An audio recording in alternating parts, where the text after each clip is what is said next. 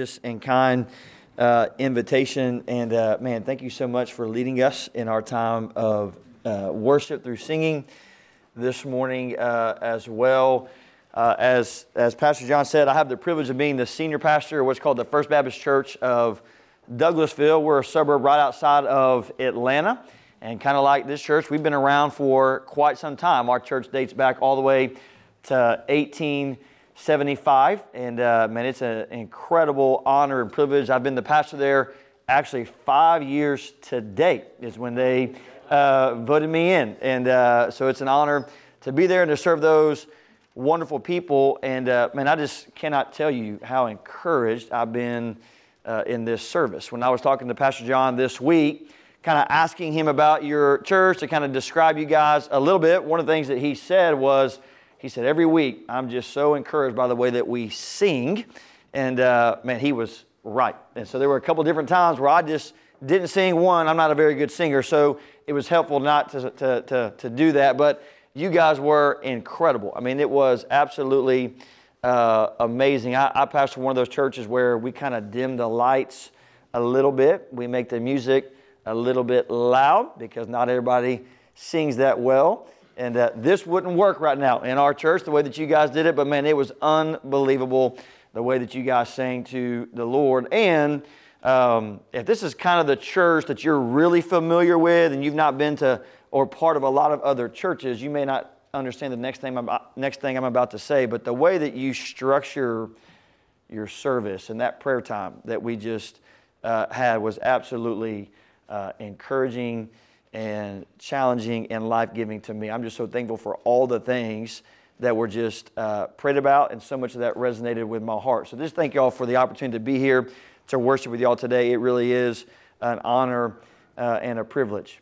Uh, as John said, my wife Anna and I, God's blessed us with six kids. Uh, we actually met uh, in middle school uh, when we were 14 uh, in Louisville, Kentucky, and then we began dating at 17. We're high school sweethearts, and uh, we now have six kids 14 down to three, four boys, two girls in that order. And God's been very kind and very gracious to us. And as you can imagine, our house is not very uh, quiet, it's very noisy and loud and boisterous, but it is a, a magnificent, great place to be, and it's an honor uh, to have those children and to, to, to, raise those kids with my wife. But it's great to be with you guys this morning. Let me, let me get to know you a little bit as you've kind of gotten to know me. So just raise your hand and you can talk back to me if you want. I don't know how y'all normally do it, but you, you can talk back and, and all that stuff. It's, it's no, no problem. Uh, raise your hand if you are in school to some degree. You're a college student, you're a, you're a graduate student, like some kind of post high school type. Okay, raise them like really high.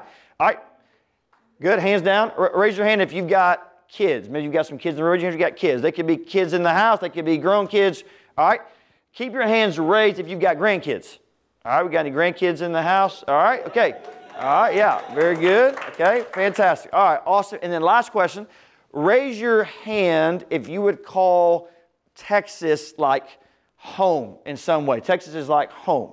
All right, many of y'all, man, the great state of, all right, very good. Okay, put your hands down. So I, I wouldn't call Texas home per se. I would call that uh, Kentucky and North Carolina because of the, the, the ages I was when I lived in those places. But I was born in Dallas. I lived in Dallas for the first seven years of my life. I was born at Baylor, Baylor Hospital, uh, and uh, I am a, a Cowboy fan and, and all those uh, things. I was born in Dallas, lived here till I was seven.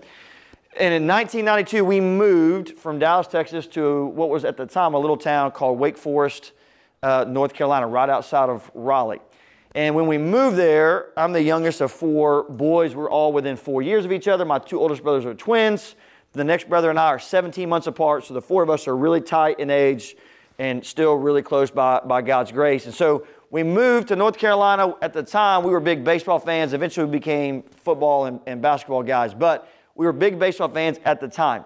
And when we got there, we were living in temporary housing. And my dad was in higher education. And so we were in some school housing, and all of our stuff was in a storage unit. And so we didn't have any of our baseballs or baseball bats or gloves or anything like that, and we were dying to play something. I mean, it had been a couple days since we'd gotten out and played something. And so the people living right next door to us, we went over, we knocked on their door, and they happened to have one baseball and they happened to have one bat. It was a wooden bat. We never played with wooden bats, we always played with metal bats, but that's all they had. So we rushed out into the field and we were pumped to play something active for the first time in several days. And on the very first pitch, one of my twin brothers threw it to the other twin, and the twin hit it right on the handle. And as soon as it hit the handle, it snapped and cracked the bat.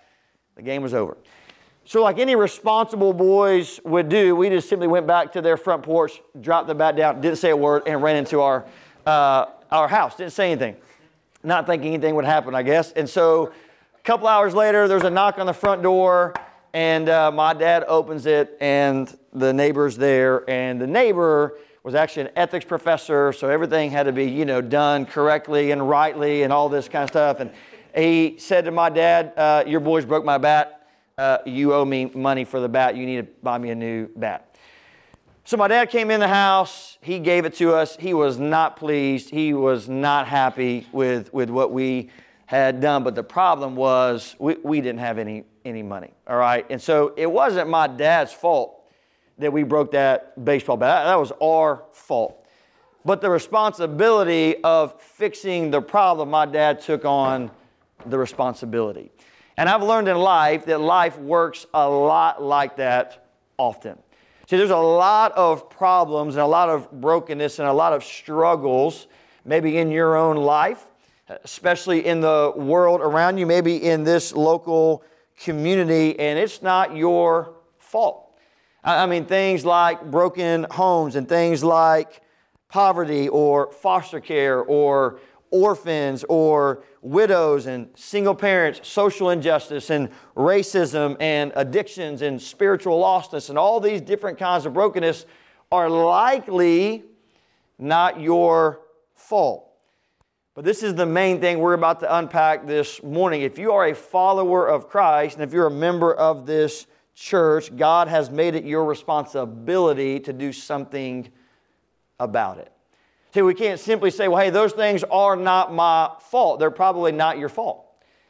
But God does make it the church's responsibility to do something about it. And what we are to do is we are to go and find the spiritually broken and we are to pull them in uh, we are to lift them up and we are to point them ultimately to Christ. So I have one main idea this morning. If you take notes there in your uh, program bulletin, whatever you call it, you can write this down. Here's the main idea today the local church is God's plan for reaching the world for Christ. I'll repeat that. The local church is God's plan for reaching the world for Christ. In fact, there's one theologian, he says it like this, and I think this is an incredible statement. He says, God doesn't have a mission for his church. You may go, What? No, he doesn't.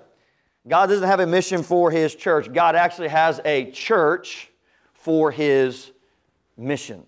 God's mission since the beginning of time, especially since sin entered into the world, was to seek and to save all who were lost.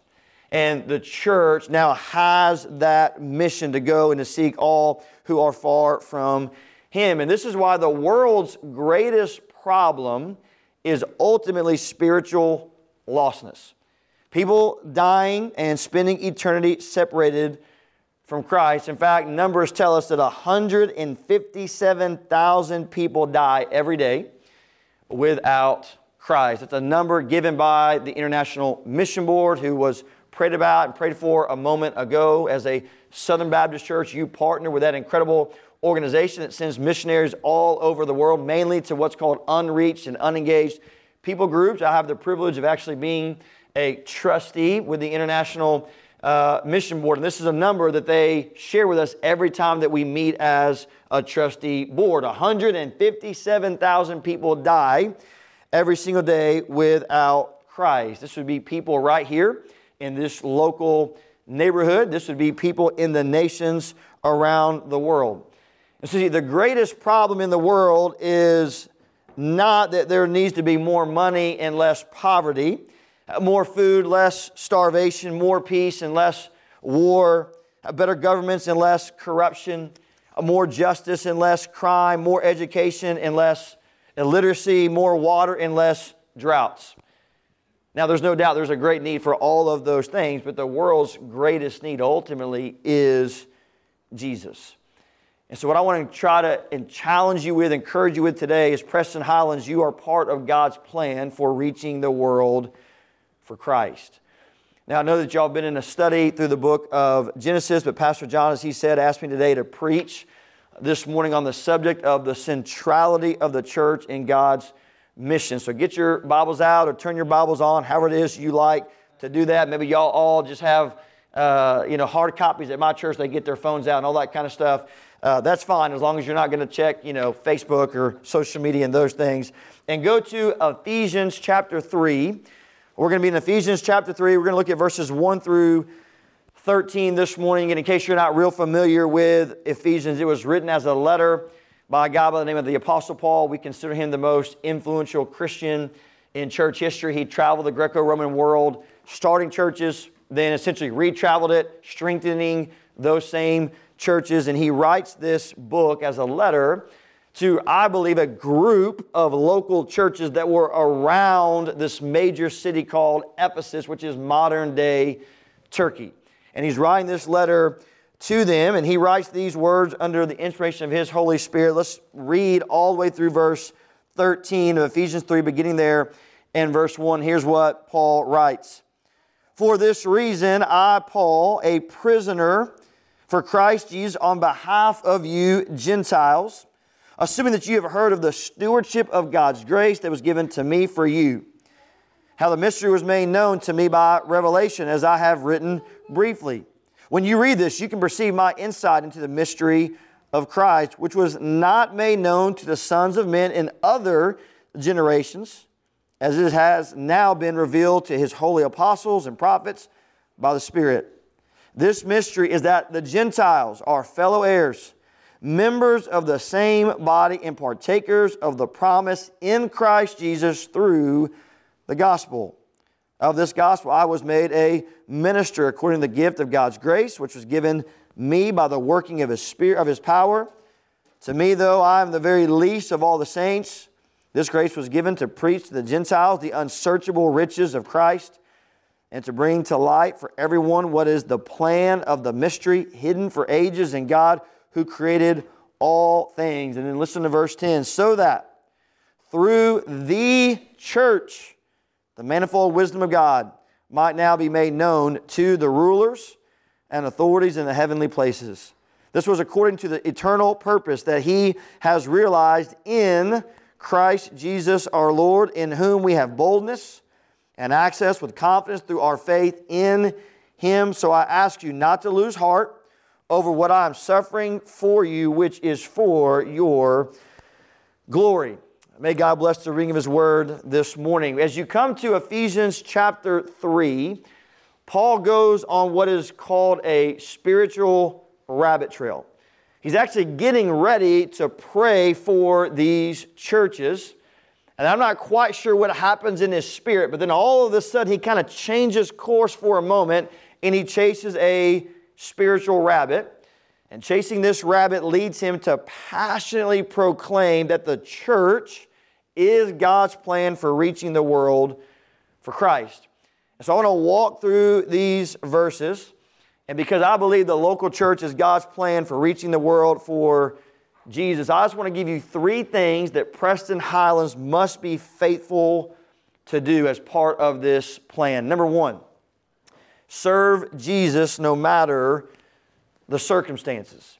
If you're going to be used by God to reach the world for Christ, you must serve Jesus no matter the circumstances. Now, we all have different hurdles that we have to overcome in order to truly serve Christ. I don't know what hurdles you might have, but for some of you, the main hurdle you have to overcome is that you simply do not feel worthy to serve Jesus.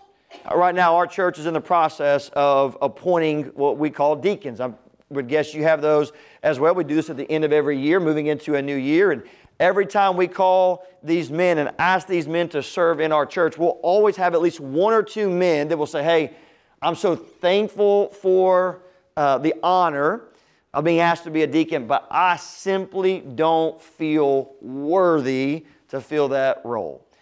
And it may be possible that you feel the same way when it simply comes to serving the Lord, especially when it comes to this idea of sharing the gospel with others. Maybe it's because you think you have a lack of knowledge. Maybe you think you have limited training. Maybe you say, Well, I have an introverted personality. Maybe you have a past that's um, embarrassing to you. Maybe you've got some past shame or guilt that you're still clinging to. And so I was so encouraged several weeks ago when one of our church members who was out on a local community project serving our local community, and he came to me and he said, I, I know, Pastor, that I'm not where I need to be spiritually. He said, that's not going to stop me from serving the Lord right now. And I love this. This is a man in our church. He doesn't have a college degree, he has no formal theological education. He does have a rough past and yet he's being faithful to serve the Lord no matter what. And this is the right heart to have because I've heard one pastor say it this way. He says, A little in the hands of the, of the Lord is a lot. so maybe this is something that you are struggling with, and this is lived out in the life of Paul. Paul's writing this letter, and let me just let you know he's writing it in prison. He's actually under house arrest in Rome. And look at what he says there again in verse 1. He says, For this reason, I, Paul, a prisoner of Christ Jesus, on behalf of you Gentiles. He's literally in prison. And what's amazing about what he says is he doesn't call himself a prisoner of Caesar or a prisoner of Rome because this is not his identity. This is not what defines him. Instead, he identifies himself as a prisoner of Christ Jesus. Sometimes we forget about Paul's past because we are so encouraged and overwhelmed by all the things that God did through Paul. But Paul had a rough past. I mean, Paul at best was a religious terrorist who was essentially going around the known world and he was trying to put an end to the church. He was full of legalism and he was full of this zeal for a works based righteousness. And yet, God got a hold of Paul's heart. And because God changed Paul's heart, he gave Paul a new mission. In fact, the main idea of Ephesians is really simple. The main idea of Ephesians is this who you are in Christ determines how you then live. And so, what Paul does is for the first three chapters in Ephesians, over and over and over, he reminds these churches of who they are now in Christ. And because of who they are in Christ, then what he does in chapter 4, chapter 5, and chapter 6 is he gets real practical. And he says, hey, because you are this in Christ, here's what this then means for your church. Here's then what this means for your practical life. Here's what this means for your marriage. Here's what this means for your parenting. Here's what this means as a kid. Here's what this means in the spiritual battle of life. And Paul is the perfect example. Because of who he was in Christ, he then lived the rest of his life as a prisoner of Christ, proclaiming the gospel to others. This became the pattern of his life. And see, while Paul is in prison, he served the Lord no matter the circumstances. We see that Paul wrote letters from prison. Paul prayed for the churches from prison. Paul shared the gospel with uh, the guards in prison. He encouraged church members that visited him while he was in prison. And so, what I wanted you to hear this morning is that every single Christian is valuable to God for his purpose of reaching the world for Christ, no matter the circumstance that you find yourself in right now. See, it's through the church, it's through everyone making up the church that God is made known to the world. You can't say, hey, well, because I'm not a quote unquote professional Christian, that this assignment's not for me. When I say professional Christian, a, pastor, right? Or a, a missionary. No, you know what? The Bible is very clear. When you sign up to follow Christ, like a better phrasing, You are signing up for the assignment to then live on a mission of proclaiming the gospel first in your neighborhood, and then I believe also then to the nations. It's an assignment that's been given to every follower of Christ. And you might feel unworthy to tell others about Jesus for a number of reasons. But hear me very clearly this morning. God has placed you where you are according to His call and His will and His divine plan. Take confidence in knowing you're in the job that you're in, you're at the school that you're at, you're in the family that you're in, you live in the neighborhood where you live because God wants you there. At least for this time. As a stay at home parent, or as a single parent, as a retiree, or as an empty nester, or as a student, you're where you are because God has you there for a purpose. And you can serve the Lord no matter your circumstances. And again, if you have a past that is holding you back, let me remind you this morning that Jesus Christ took your sin, He took your shame, He took your guilt, and He nailed it to the cross. Uh, we have a guy in our church, his name is John Mansell. John's actually going to become the chairman of our deacons in two years. He'll be the what we call the vice chairman this year, then he'll be the chairman next year. John's story is amazing. John was formerly a devout Mormon. Uh, as a Mormon, he went on a two year mission to share about Mormonism as they do uh, in that faith, and he went to Venezuela. And in Venezuela, he learned Spanish. Since then, he's, learned, he's used Spanish for the rest of his life in his career and in his business that he has. Several years ago, God saved John. John became a believer, John became a Christian. And since that time, God has redeemed his past in an incredible, incredible way because we now have a uh, Hispanic ministry in our church. We have a Spanish service every single Sunday that meets, and John is now a key, key leader as a bilingual speaker in that ministry where God took a past in Mormonism, allowed him to learn Spanish, redeemed it by saving him, and now John uses that past every single Sunday for the glory of God. You never know how God's going to redeem your past experiences for His glory and for the good of others. And so, if you want to be part of God's plan for reaching the world for Christ, know that God can use you and God desires to use you no matter the circumstances. A second point I want to make this morning is this as God's plan for reaching the world for Jesus, steward the power of the gospel. Serve Jesus no matter the circumstances. Number two, steward the power of the gospel. We now get to verses 2 through 12, which really is kind of the meat of this passage. In 1798, Napoleon began to occupy Egypt.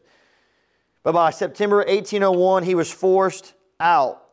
So those three years were a failure from a military and a political perspective. But when it came to archaeology, Napoleon's time in Egypt was significant because in August of 1799, his army discovered what you may have heard of, which is called the Rosetta Stone. And this discovery was important because it gave archaeologists the key to understanding Egyptian hieroglyphics. In fact, we understand much of what we do today when it comes to modern Egyptian studies because of that discovery. And Paul's going to use a word in verses 2 through 12 called the mystery. And the mystery that Paul is about to talk about is God's Rosetta Stone. It is the key to unlocking the power of the gospel. And so I'm just going to summarize verses 2 through 12. There's a ton there, but for the sake of time, I'm going to summarize uh, those verses today by essentially focusing on three key words that Paul uses in these verses. All right, let's begin there in verse 2. And in verse 2, Paul tells us that he is a steward of God's grace. In other words, he's been entrusted by God with the mission of sharing the gospel among the Gentiles. If you don't know what the Gentiles are, Gentile is essentially a non Jew. They were considered those that were outside of the people of God, outside of the covenant people, the chosen people of God. But the mission that Paul was chosen to steward is this mission of taking Gentiles, taking Jews, bringing them together as one new special people that we now call the church. A people made up of Jew and a people made up of Gentile. And just like Paul, you too, Preston Highlands, have this same ministry, this same ministry that you are called by God to steward. So the first word I want to focus there on is that word steward. Here's how I would define the word. You are to manage and to look after the power of the gospel. That's what it means. As a believer, as a church, you are to look after, you are to manage the power of the gospel. So, moving into verses 3 through 6, Paul then shows us how powerful the gospel is by using a second word that I want to focus on. That word is mystery. He used the word mystery in verse 3, again in verse 4, and then again in verse 6. And here's the kind of mystery that Paul is referring to it is a truth hidden by God in times past, but now is revealed to those who are in his family. Okay, it was a truth that was hidden in the past. But if you're part of God's family with special access, God actually gives you and I special knowledge of what this mystery is. It's kind of like, you know, when you got a friend that says, Hey, I got a secret. Don't tell anybody else. Well, I'm going to tell you the secret, right? That's what God's doing. If you're part of God's family, you and I are told what this mystery is. But it was a mystery that was hidden in the past, but now God reveals it to his people. And Paul tells us, I'm thankful for Paul. He tells us exactly in verse 6 what it is. He just lays it out there, all right? So even if you're not the sharpest knife in the drawer, Paul just goes ahead and tells you here's what the mystery is. You look there in verse 6. And the mystery is simply this the gospel of Jesus is so powerful that it brings enemies together. That's what it is. Now, the gospel is so powerful that it brings different people together. I mean, I love what Pastor John prayed a moment ago. I mean, he said this in his prayer in not so many words. He said, I'm so thankful uh, to be part of a church where I have more in common, right, with an elderly widow than I do with a man my age with kids, right? This is the mystery that Paul is talking about. This is the power of the gospel. The gospel is so powerful, it brings different people, even enemies, together, and it makes them one new family. And here, Paul is talking specifically about Jew and Gentile, but this has unbelievable implications for the church in the modern world because we live in a world full of rivalry. And he prayed a lot about politics a moment ago, and I love the way that he did it. I don't know about your church, but the folks in Georgia and the folks at First Baptist Church Douglasville love them some politics. And it was during COVID that I decided it was best for me to get off of social media. Maybe I'm a bad pastor, maybe I am being neglectful, but honestly, Ignorance was bliss for me because during COVID, I was constantly getting frustrated with all the different rants that my church members were going on on social media. And I finally said, you know what? I just don't even want to know. Maybe I'm a bad pastor. I don't know. I just chose not to know. And so I'm not on there anymore. And I don't know all the crazy things they say. But when it comes to politics, the people in my church are uh, very uh, opinionated and typically in one particular stream. We've got some others, but mainly one stream uh, that is really present in the life of our church. And see, Paul's about to tell us here the gospel is so powerful that it can even bring rivalries together like Republican and Democrat. Uh, they can actually coexist together in one family.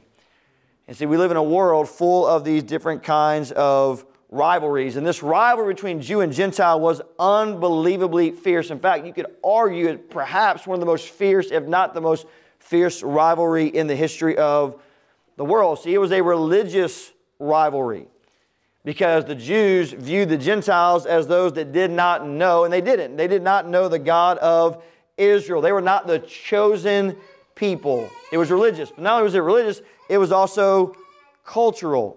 See, Jews had special rituals, they had special ceremonies that separated them, that distinguished them from the nations around them. Not only was it religious, not only was it cultural, it was also racial.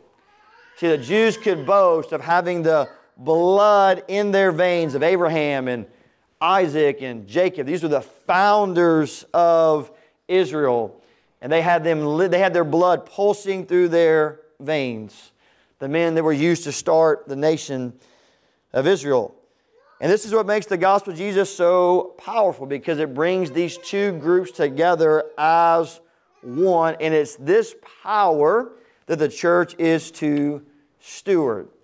And then in verses 7 through 12, Paul makes it clear that it's now through the church that we steward this power. It's not through the local government, not through the local school system, not even through parachurch organizations, not through individual Christians. It's through the church collectively that this power is to be stewarded. So the third word I want to emphasize is the word church.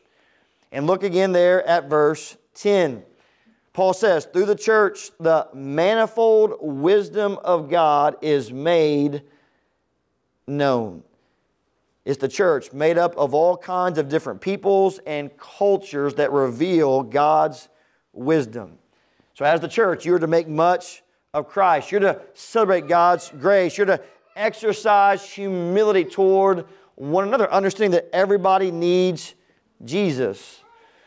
And what I want to do is I want to share some practical implications for what this means practically for your church. Now, before I do this, I just want you to know I'm thankful that Pastor John asked me to preach on this. So we were preaching through Ephesians as a church. We just ended that. We've just started a four week kind of Advent Christmas series. But we were preaching through this, and when we came to this particular passage of Scripture, it's been about six weeks now. It really became a vision Sunday for us. I, I didn't know it was going to be when I was prepping for it, but as I was studying for that message, God doesn't always do this for me. I don't know how it works for Pastor John, but it's not like every time I prepare for a message that I have like this epic aha moment where, you know, God just especially puts something on my heart. I mean, he always does because he always speaks through his word. But I think there are unique times in the life of a Christian, life of a believer, where as you're reading the Word, the Word of God and the Spirit of God just work sometimes in a unique way. And as you're reading, it's just kind of like, boom, something just goes off. It's just a light bulb. And I was actually traveling at the time. I was on an airplane and I was reading, preparing for the message I was going to preach that Sunday on Ephesians 3. And it was as I was on the airplane, God just, man, kind of turned something on in my heart. And when he turned on in my heart was that this passage of scripture was the key, is the key for the future of our church. Now, our church is going to be a little bit different than yours. Uh, the reason this is the key for our church is because our church uh, is in a sub, is a suburb of Atlanta. Is in a suburb of Atlanta. Uh, we're in an area that was uh, primarily uh, a rural community for many many years, primarily a white community uh, for many, many years, primarily a community that voted a particular way, Republican for many, many, many years.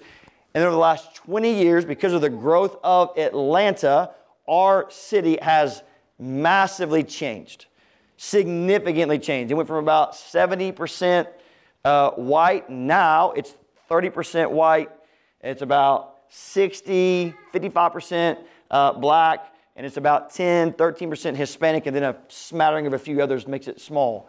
We went from being primarily Republican now to 80% or so vote the other uh, way. I said to say that has dramatically changed our community, but our church has not reflected that. And so our church reflected something much different than our community. And I came in five years ago knowing if we were going to actually make an impact for Jesus, if we were actually going to uh, do something great for the Lord, we were going to have to become a different kind of church. We were going to have to be a church not only located in the city, but a church for our city, a church that really just said, you know, the gospel is for all kinds of people. And so as I was reading Ephesians 3, God just kind of lit something in my heart and said, if, if First Baptist Church Douglasville does not unlock the mystery of the power of the gospel to bring all kinds of people together as one, this church's future is going to be very limited in what it can do. And so I made this a vision Sunday for our church and went through things in a much deeper than I will with y'all because I'm not the pastor of this church and I don't necessarily know this particular community. But looking at the room, I am thankful that God's created some diversity, not just the color of skin, uh, but the ages in the room, the family dynamics in the room, I mean, all, the education levels in the room. I mean, all of that is significant and important. So it does have implications for you, just like it does for our church. And I'll say one last thing. I think Pastor John would agree with this. I actually believe that for the future health of the church in America, churches have to understand the power of Ephesians chapter 3. Our nation is becoming more and more and more and more diverse all of the time. And the reason a lot of churches are dying and a lot of churches are not growing, if you didn't know that, that is true. They're dying and they're ceasing to exist is because they have not unlocked the mystery of the power of the gospel that can bring all kinds of groups to, of people together. And this is what the church of Jesus Christ as a whole in America needs. So, just two kind of practical things. One, what does this mean theologically? Okay, what does this theologically mean that Paul has just unpacked for us in verses 2 through 12? All right, here's what it means. Many Jews believe that the Gentiles had to have faith in God, plus they had to become Jewish, okay, circumcised and all these things in order to be brought into the family of God, in order to be brought into the church. You got to have faith, but you also got to become culturally Jewish, okay? And then, then you're brought into the family of God. You're brought into the church. See, these Jews believed that the Gentiles had to observe all the Jewish uh, rituals and all the religious practices. But Paul reminds us time and time again in the Bible that all that is required to be brought into the family of God is repentance of sin and faith in the gospel of Jesus Christ. That's all that's required to be brought in. And I'll add to that in a minute. But that's all that's required to be brought in is repentance of sin and faith in Christ. And so Paul's saying, look, here's the application that it has for your church, that it has for my church. Become a follower of Christ and a member of a local church family. You don't have to be American. You don't have to come from a certain country. You don't have to speak a certain language. You don't have to have a particular skin color. You don't have to vote for a certain political party. You don't have to like certain types of Christian music. You don't have to have been raised in the church. You don't have to have the quote unquote ideal family. Many of you won't know this reference, some will. You don't have to have the leave it to beaver family, all right? If you don't get that reference, it means you're young, okay? So you don't have to have that kind of family. You don't have to be educated. You don't have to be wealthy. And the list could go on and on. Theologically, it means no, you simply have to admit that you are a sinner in need of God's grace and mercy. And you fall on the grace and mercy of God by putting your faith and trust in the perfect life the death of the cross and the glorious resurrection of Christ, and then you are brought into God's family. That's what it means theologically. And the reason that's important is for your church, that's what you are proclaiming, that's what you are preaching, that's what you are simply inviting people to be part of. So, people that are different than you, you don't have to get them uh, to change to be like you before they can be brought into your family. You simply have to get them to acknowledge they're a sinner in need of God's grace and then to put their faith and trust in Christ. It's very important theologically. But number two, here's what it looks like practically. And again, your church, I believe, is already on the way there just by looking at the room. I could be wrong, but I don't think I am. This means you're to strive to be a multicultural. When I say multicultural, I mean multi ethnic, I mean multiracial, I mean multilinguistic and a multi generational church. You're striving to be a church that is welcoming of every kind of person. We say it this way in our church, and at first people didn't really like it, but they've uh, either left uh, or they've, they've, they've bought into it. We say it this way we say, um, uh, you, you don't have to, you can come as you are, but you can't stay as you are. That's how we say it. You can come as you are, and we invite you and we welcome you, but you're not allowed to stay as you are. None of us are allowed to stay Israel. That's called discipleship. It's called growing to being more and more like Christ. And I know we got some younger ears in the room, so I'll use uh, discretion here, but really where this, the rubber met, met the road in our church, I've been there about a year. I preached, I was, we were preaching through uh, uh, 1 Corinthians. I decided to preach a sermon where I spent about 15 minutes on a particular topic, okay? Same sex marriage, same sex, the, that topic. And in that topic, I made it very clear, okay, that in our church, we believe that's a sin. Here's why. Here's what God's design is one man, one woman for life. Made all that crystal clear. But then I made this statement. I said, however, if you struggle with same sex attraction or you act on same sex attraction, we are so glad that you are here. We want you to be here because we want you to hear the gospel of Jesus Christ. We want the gospel to change your life, and we want you to give your life to Jesus, and we want you to follow his design.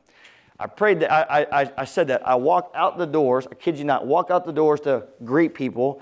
The moment I did, this person came right up to me, church member. Pastor Tim, can I ask you a question? I said, Yes, ma'am, you can ask me anything you want. She said, um, You don't mean what you just said, do you? I said, Well, you got to remind me. I, I, said a lot of stuff. She, I knew what she wanted, but I was just being kind of, you know, smart aleck. And she said, uh, she said, uh, Pastors can be smart from time to time. We shouldn't be, but we can be. So she said, uh, she said, Well, the whole thing about uh, same sex marriage, same sex attraction, she said, You don't want those people here, do you?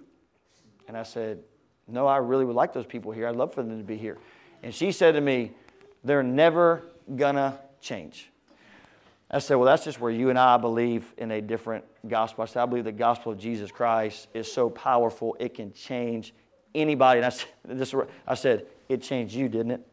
And she walked off. And uh, that conversation ended. But this is what this means theologically, right? This is what this means is that it has the ability, the power, and practically, right? That we say, no, all, all are welcomed, and then you change as the gospel of Jesus Christ takes root in your heart. But all these people are welcome, multicultural, multi ethnic, multi generational. It's what I like to call a neighborhood church. It's where you essentially say, we're going to, over time, just be a church that's for all people. So over time, we're going to reflect our community. We're going to reflect our, we're not going after diversity for diversity's sake. That's what the world does. Let me just be very clear. Okay, the world goes after diversity for diversity's sake. We go after diversity because it's a gospel issue, meaning the gospel is for all people.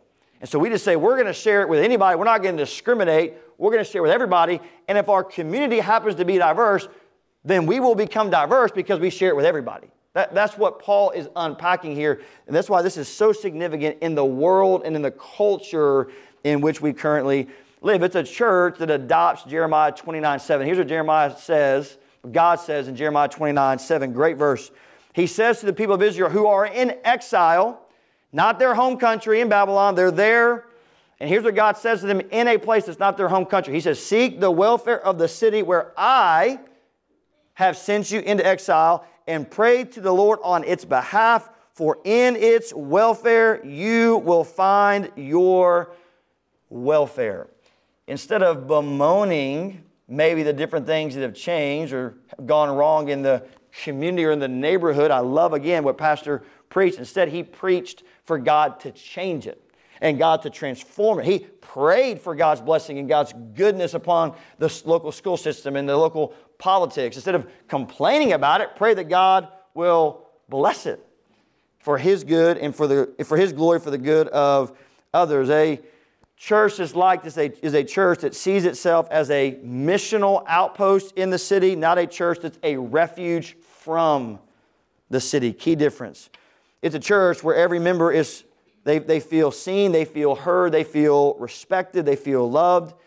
It's a church where every culture has a seat at the table. It's a church where every member feels uncomfortable from time to time because of language difference culture difference, age difference, different music preferences, different perspectives on race and economics and politics, but even with feeling uncomfortable, it's a church where there is unity because you are one in Christ. Again, this is the mystery that Paul is talking about. The mystery is that the gospel is so powerful, it breaks down any barrier and it brings different cultures together as one family. And I believe when a church embraces this truth, it's a church that will be part of God's plan for reaching the world for Christ. So you serve Jesus no matter the circumstances, you steward the power of the gospel, and finally, this morning, suffer for the mission of God. You suffer for the mission of God. You know, baseball players shouldn't be surprised when they get hit by a baseball. Soldiers shouldn't be surprised when the enemy fires on them. In the same way, Christians should not be surprised when you suffer for the mission of God. This is what Paul gets at in verse 13. As he kind of brings this thought to a close, he encourages the church not to lose heart over his suffering. His suffering, namely, here is that he's been imprisoned because he's proclaimed the gospel. Paul knows that suffering comes with the territory. Paul knows that when it comes to being God's plan for reaching the world for Christ, the church, Christians are going to suffer. But Paul has not lost heart because he knows that the glory of the gospel is much greater than his suffering. One theologian says it like this The mystery of the gospel, the ministry of the gospel, and the manifold wisdom of the gospel makes counting the cost an easy calculation. Uh, I kind of think, like, think about it like this if political campaigns can raise millions of dollars, recruit thousands of volunteers, and make hundreds of speeches, all in the name of a human leader and a human message, how much more should we press on as Christians in the face of suffering when we announce a divine message and serve a heavenly king? In fact, the church is growing the most, actually, in countries around the world where Christians are suffering the most. The church is exponentially growing in places like Iran and places like China, where people are constantly being persecuted for their faith in Christ. God is faithful to continue to increase His church even in the midst of suffering, and all of this for His glory and for the good of others. And I think COVID uh, began this. I think it's going to likely continue, but I really do believe there is going to come a time when it's going to become increasingly, increasingly, increasingly difficult to be a believer and to be part of a local church in America. It, it's coming. It's going to happen. It's going to come. And the question is do we love Christ enough to be willing to suffer? Is Christ enough for us, or have we mangled and mixed Jesus and America more together than we actually think that we have? And we're going to be given a test. And the question is going to be are we going to pass the test and are we going to be faithful to Christ? See, obeying Jesus is never easy, it's especially difficult in the face of suffering. But Jesus tells us to take up our cross and to follow Him. We are to endure pain as part of His plan for reaching the world for Jesus. As a Preston Highlands, if you choose to be part of God's plan for reaching the world as members of this church, you're going to have awkward conversations when you share the gospel.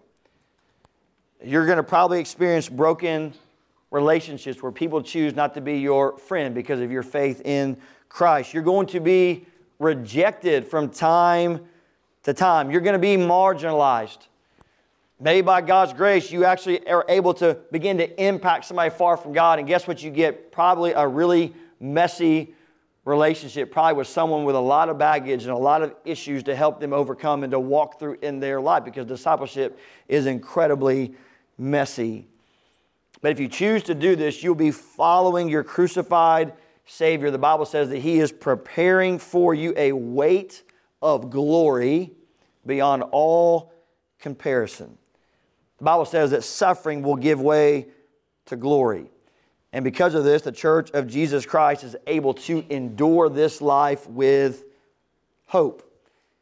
And so we suffer for God's mission because we know that it is ultimately worth it. I'll end with this story. In 1993, there was a severe famine in Sudan.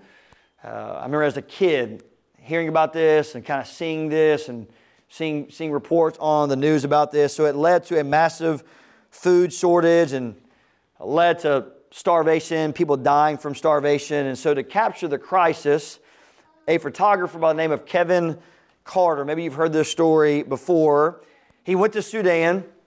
And while he was in Sudan, he came across a young Sudanese child. Uh, this Sudanese child was literally crawling in the dirt uh, crawling in the dirt, trying to get to a UN feeding station. And what really caught Carter's attention was that near the child there was a vulture. Uh, this vulture was crouched down. This vulture was getting ready to pounce. This vulture could tell that either this child had died or was getting ready to die. So Carter set up his camera. He got it in the perfect spot, perfect angle, waited for over an hour for the lighting just to get perfectly right. And then he took a picture capturing that little child in the dirt and that vulture getting ready to pounce. He got them together in the same frame. That picture went on to win the 1994 Pulitzer Prize. And because he won the Pulitzer Prize, he essentially went on kind of a traveling spree where he went around to different banquets and different events and he talked about the picture and, and he was honored for winning the award. But almost every time as he was at these events, people would come to him and they would ask him the same question. And I'm sure it's the same question that you're asking. The question was this Hey, what happened to the child? And Carter did not know. See, Carter left that child simply crawling in the dirt. Again, I know we've got young ears in the room. That impacted Carter so much, he made a life changing decision in that same year because he could not deal with the guilt of doing nothing to help that child. See, that child's brokenness was not Carter's fault. It wasn't his fault that child was starving. It wasn't his fault that child was in need, but he chose not to make it his responsibility either. And there are hundreds and thousands of people right here in your city, in the greater Dallas area, that are crawling in the spiritual dirt. They are helpless, they are hopeless to fix their own brokenness. And their spiritual brokenness is not your fault. But as a believer in Christ and as part of God's local church, He has made it your responsibility to do something about it. And the reason for this is your sin and your shame and your guilt was not Jesus' fault. It wasn't your fault. It wasn't Jesus' fault that you rebelled against God, but Jesus made it his responsibility. And when you and I were crawling in the dirt of our sin, helpless and hopeless to save ourselves, Jesus Christ went to the cross taking on our sin and our shame and the wrath of God, so that whoever believes in him will be saved. And I pray this morning if you've never made the decision to become a follower of Jesus Christ, if you've never made the decision to give your life to Jesus, I pray that today, as soon as our service comes to an end, you will talk to Pastor John or you'll come and speak to me and we'll help you make the greatest decision ever turning from your sin and turning to Jesus. And then here's what happens the same God that saves then sends you and I out as his plan to reach the world for Jesus. And so it's my prayer, Preston Highlands, that God may use you in a powerful way in your neighborhood and to the nations for his glory and for the good of others. Let's pray together this morning. Heavenly Father, we do thank you for your amazing, amazing grace. Father, we thank you that your grace and your favor is unmerited. Father, we didn't do anything to earn it or to receive it, but God, in your goodness and in your grace, you chose to love us. You chose to forgive us by sending your Son into this world. And Father, we are especially reminded of that truth this time of year as we are reminded of the coming of your Son, the coming of Christ. Father, I pray if there's anyone here today in the room that's never before made the decision to turn from their sins and to give their life to you, that today they would become a follower of King Jesus. I also pray, Lord, that you would press on the hearts of every member of this church a desire to steward the power of the gospel, knowing that the gospel of Jesus is powerful enough to change the life of anyone. And that, Father, you use us as your means, as your instrument, as your messengers to take your gospel first to our neighborhood and then to the nations. Father, may you use this church in a mighty in a powerful way to be an incredible kingdom outpost right here in this local community, right here in this neighborhood. I pray that this week you'd give these members opportunities, give them boldness, give them the opportunity to have conversations about the gospel. Father, give them favor with their family, favor with their friends, favor with their neighbors and their coworkers and their fellow students. Father, give them opportunities to lead people to faith and trust in you. Lord, we thank you for Christ. We thank you for what he achieved for us through his life, his death, his resurrection. We thank you, Lord, that we can have peace and hope and joy because of our faith in him. We thank you that you've brought us together as one family. Father, we pray all these things in Christ's name. Amen.